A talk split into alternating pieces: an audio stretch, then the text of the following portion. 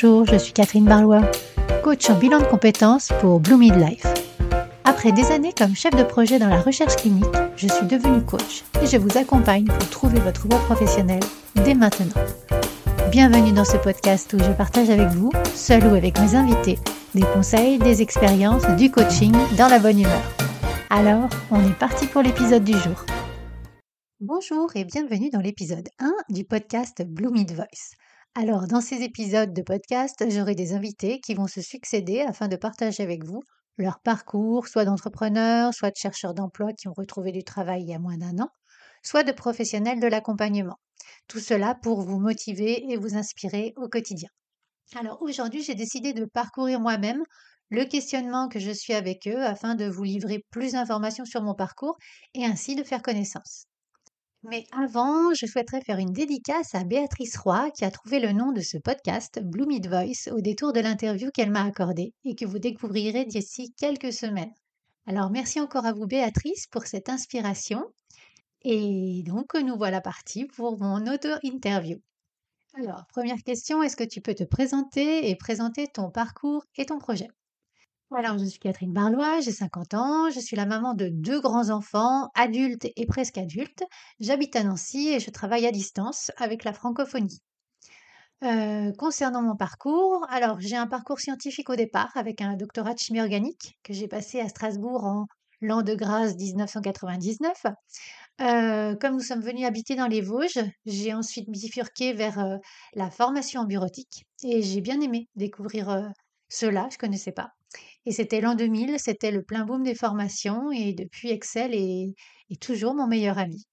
Ensuite, un licenciement économique et j'ai retrouvé du travail un mois après dans une société qui lisait des électrocardiogrammes pour la recherche clinique.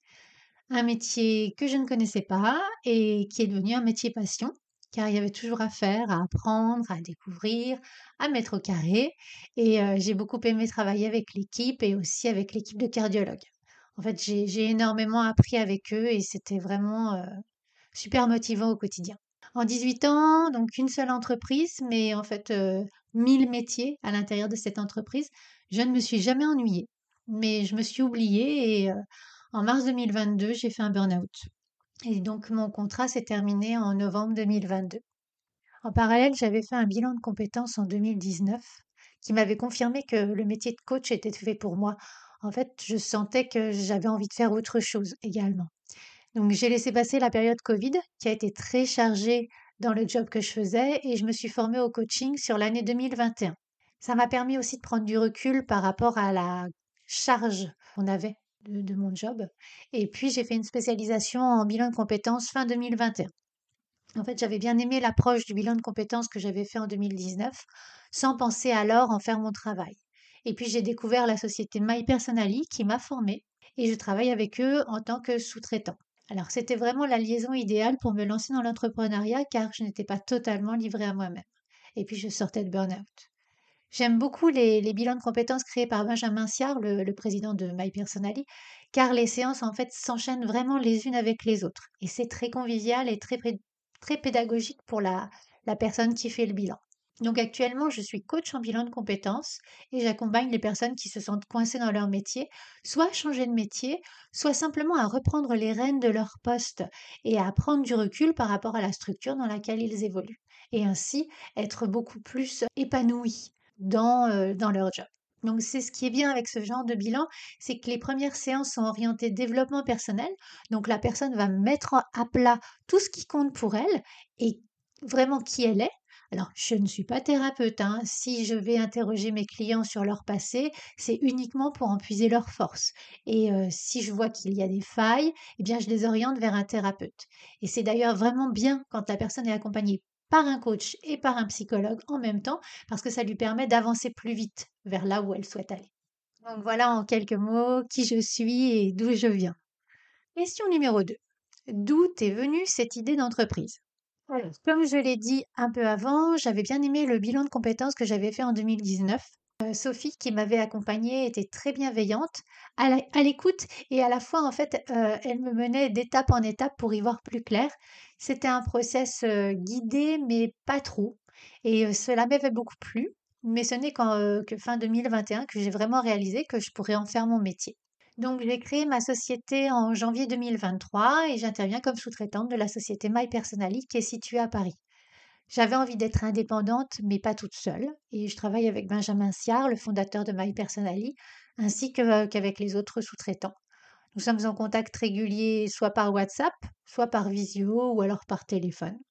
Et j'ai choisi My Personally parce que le bilan de compétences proposé par cette société est hyper fluide pour les gens que nous accompagnons. Alors, je vais faire un petit détail des, quatre types de bilans. Donc, il y a un bilan d'orientation pour les jeunes, c'est My Future. Il y a un bilan pro, exclusivement pro, c'est My Progress. Il y a un bilan pour les personnes qui ont été détectées au potentiel, c'est My Gifted, qui est basé sur mon programme préféré, qui est My Chance. Et donc, My Chance, c'est à mes yeux le programme parfait. Car, euh, en fait, sur 24 euh, heures de bilan, on a 18 heures de coaching. Donc c'est un énorme avantage d'être coaché car ça permet en fait de se challenger, de prendre du recul, de lever des freins, vraiment d'y voir plus clair. Et euh, ce programme permet d'avoir une partie développement personnel avant d'attaquer la partie pro. En effet, dans les premières séances, on va aller en profondeur, chercher les forces de la personne, ses talents, ses valeurs, on met tout à plat. Et une fois que tout est bien clair, eh ben on va s'en servir pour reconstruire et ainsi passer à la partie pro. Puis formation, plan d'action, et dans la dernière ligne droite, eh ben on voit s'il reste des freins, des croyances, des obstacles qui pourraient se mettre sur la route, et on voit ensemble comment les surmonter pour avoir vraiment un degré de motivation optimal pour la personne, qu'elle puisse continuer au top l'après-bilan. Et donc la dernière séance, elle se termine avec la remise d'un rapport qui servira pour cet après. Et euh, on se revoit entre 3 et 6 mois ensuite pour voir comment avance le projet, la mise en place. Voilà, c'est vraiment un tout, un véritable accompagnement et je suis tellement convaincue en fait que, que je pourrais en parler des heures.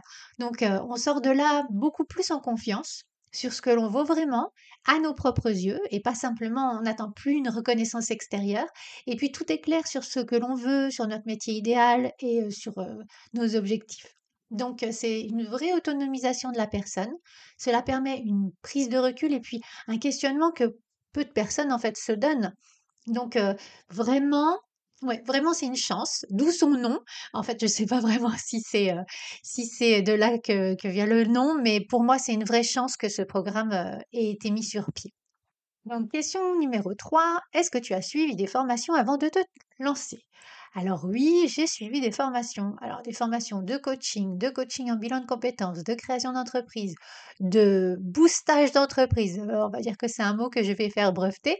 En fait, je ne peux pas ne pas apprendre. Et puis depuis que j'ai créé ma société, j'apprends vraiment tous les jours car le métier d'entrepreneur est vraiment riche en responsabilités. Et puis, euh, on a vraiment des tâches très très variées. Donc j'apprends et pour mon boulot d'entrepreneur et également je fais de la veille par rapport au marché de l'emploi. Et j'apprends aussi avec les personnes que j'accompagne, parce que les personnes que j'ai en bilan de compétences m'amènent dans des secteurs que je ne connaissais pas, et donc ces secteurs très différents sont riches en apprentissage. Je pense que je suis en formation depuis que je suis née. En fait, j'apprends, j'applique. Pour moi, c'est super important de passer à l'action, car ça me permet d'ancrer les choses en tête. Et puis, ça me met en confiance. Et ensuite, ben, j'aime transmettre ce que j'ai appris. Donc, j'aime beaucoup écouter. Également, vous verrez dans mes interviews, je parle peu parce que j'écoute, j'écoute les expériences et puis je trouve ça super enrichissant. Donc j'aime écouter mes clients, les personnes que j'ai en interview, en coaching hors bilan de compétences. Et parfois quelque chose résonne avec ce que j'ai appris et je me permets de le partager, de partager cette information. J'aime utiliser l'expression planter une graine. J'amène la graine, mais je laisse la personne libre de l'arroser ou non. Donc voilà un peu pour la partie formation. Question numéro 4. Est-ce que tu as été accompagné avant, pendant, après le lancement? Alors oui, j'ai été accompagnée par l'APEC. j'ai été coachée, mentorée, et je le suis encore. Et j'ai eu également un suivi avec une psychologue.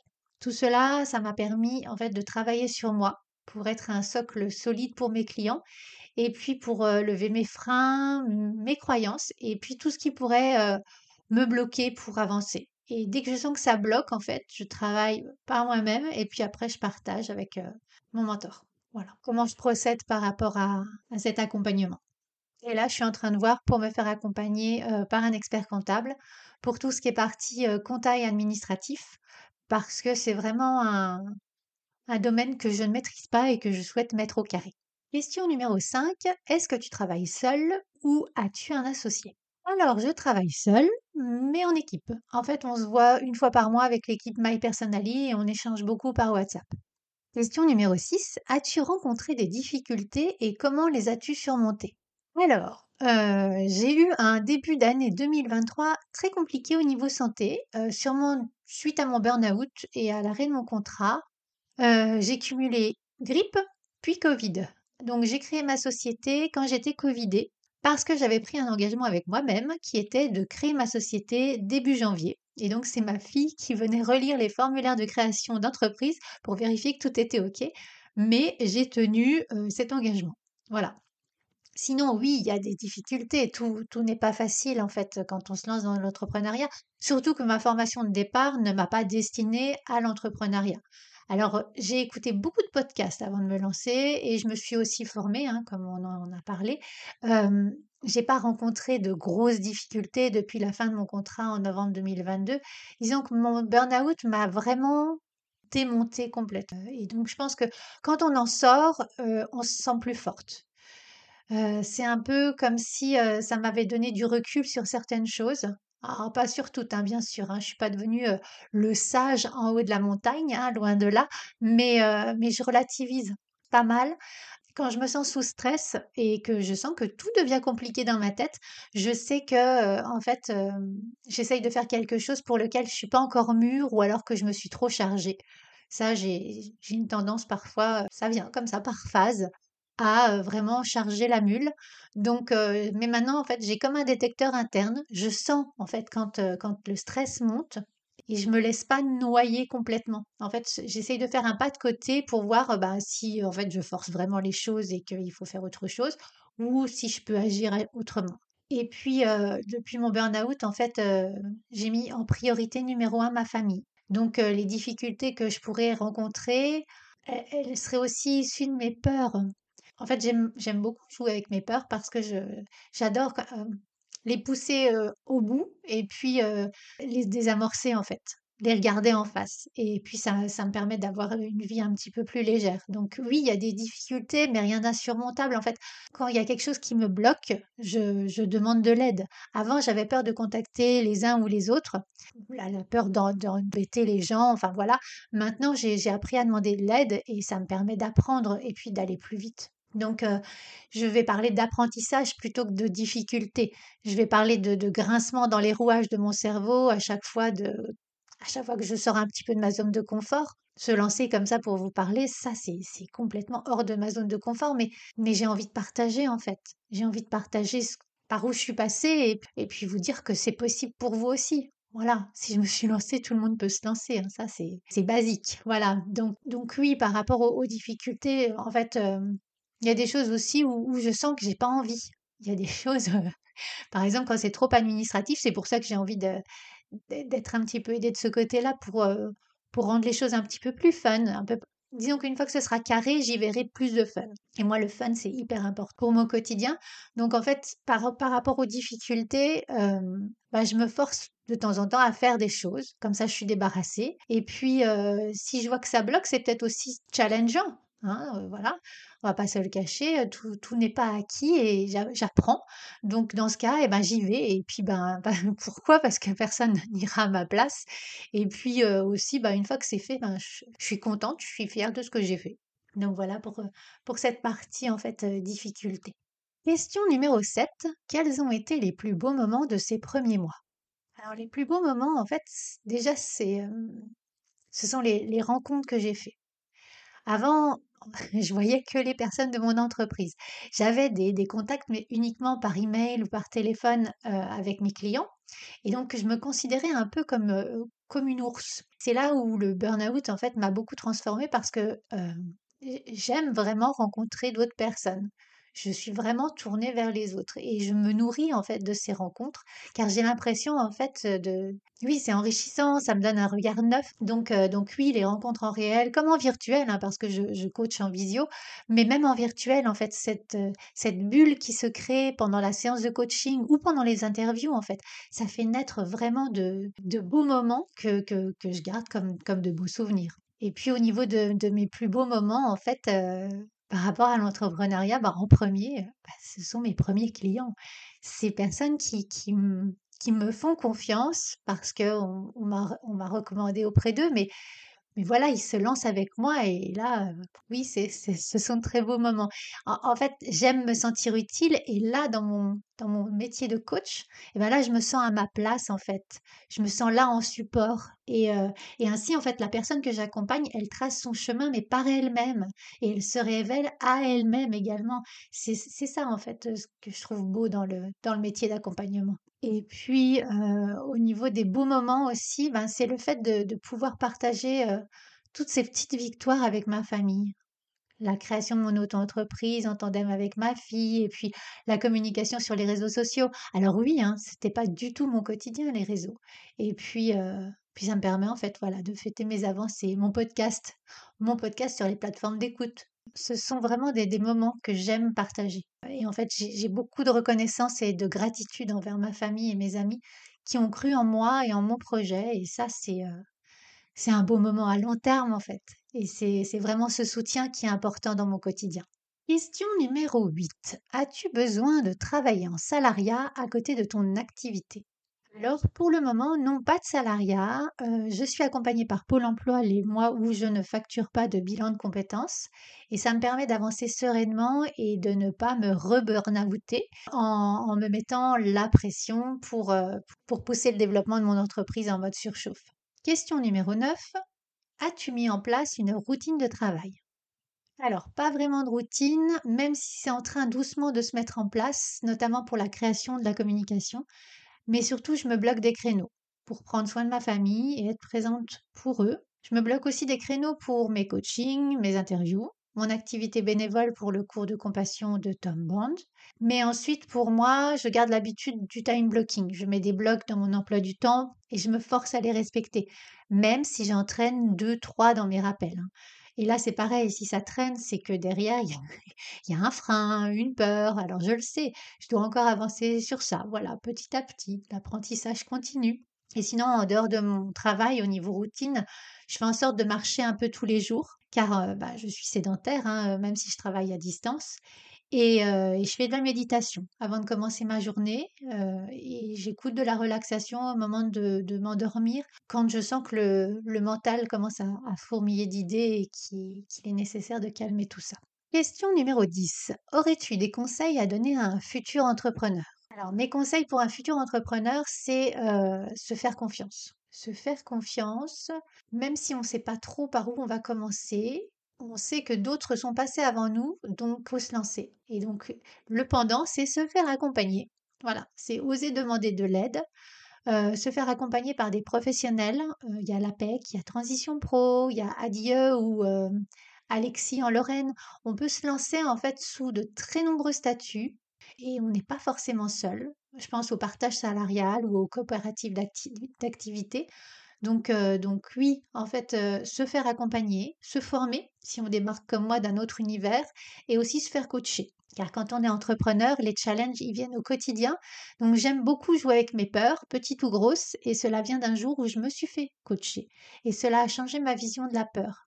Avant, en fait, j'avais tendance à faire la politique de l'autruche ou la politique du trop optimiste. Cette coach m'a permis en fait de regarder mes peurs en face, de les pousser au max et de voir que en fait j'avais ben, j'avais en fait des ressources en moi qui me permettaient euh, d'affronter ces situations. Donc oui, euh, franchement, se faire coacher, c'est super important quand on est entrepreneur.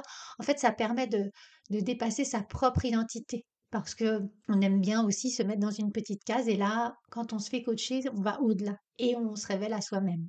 Question 11. As-tu une lecture à conseiller à quelqu'un qui souhaiterait se lancer? Alors, euh, je lis peu sur l'entrepreneuriat. Avant, c'était tout le contraire, mais en fait, le burn-out est passé par là. Je vais conseiller en fait un podcast, celui d'Aline Bartoli qui s'appelle Je peux pas, j'ai business. qui m'a vraiment inspiré. En fait, il est motivant, il est boostant. Son entreprise s'appelle d'ailleurs The Bee Boost et j'ai écouté tous les épisodes. et je crois qu'elle l'a lancé en 2019 si je me souviens bien, mais moi je l'ai découverte en, durant l'automne 2020. Donc oui, je ne peux que vous conseiller son podcast. À la rigueur, commencez par l'épisode 1 et vous verrez en fait son évolution à elle. Parce qu'elle elle a commencé petit, freelance, et puis maintenant, je crois qu'en fait, elle fait un million de chiffres d'affaires au niveau de ses formations. Donc ça montre en fait qu'elle a déployé ses ailes et, et c'est motivant. Et donc on arrive à la fin des questions avec la question 12. As-tu une phrase qui te motive? Alors la phrase qui me motive, c'est tout est possible. Généralement, en fait, je ne peux pas m'empêcher de la dire au moins une fois par coaching. En fait, elle sort toute seule. Quand, quand je vois en fait tout ce que j'ai fait en peu de temps, et de là où je suis partie en 2022, eh ben, je me dis que oui, oui, tout est possible. Mais je veux continuer à, y aller en fait pas par pas pour préserver mon, mon, équilibre vie perso, vie pro. Car pour bien prendre soin des autres, ben, c'est basique, hein, il faut savoir prendre soin de soi au départ. Donc voilà ce que je voulais vous partager dans ce podcast. Alors c'est complètement nouveau pour moi de parler autant et d'ailleurs euh, comme je vous le disais, euh, les prochains épisodes, euh, vous m'entendrez beaucoup moins, mais ça me permettait de, partager avec vous bah, ce qui m'animait, pourquoi je m'étais lancée dans le bilan de compétences et puis vous donner envie aussi ben, de me contacter si vous avez envie de partager avec moi votre projet professionnel. Si vous vous sentez bloqué, si vous vous sentez démotivé, si vous avez besoin de faire le point, contactez-moi sur l'adresse contact Je vous donne rendez-vous vendredi prochain pour ma première interview avec Modalo. Et d'ici là, très belle semaine et à très bientôt. Si vous êtes resté jusqu'à la fin de ce podcast, sachez que j'organise un concours. Pour cela, il vous suffit de laisser un commentaire sur Apple Podcast ou Spotify et de m'envoyer la copie d'écran de ce commentaire sur l'adresse contact at bloomidlife.fr. Car nous ne savons pas qui nous met un commentaire. Tous les 8 podcasts, je ferai un tirage au sort pour offrir à une personne une heure de coaching dédiée à ses objectifs professionnels. À très bientôt. Si cet épisode vous a plu, n'hésitez pas à le liker, à le partager, à mettre 5 étoiles sur votre plateforme d'écoute préférée. Et je vous souhaite une belle semaine.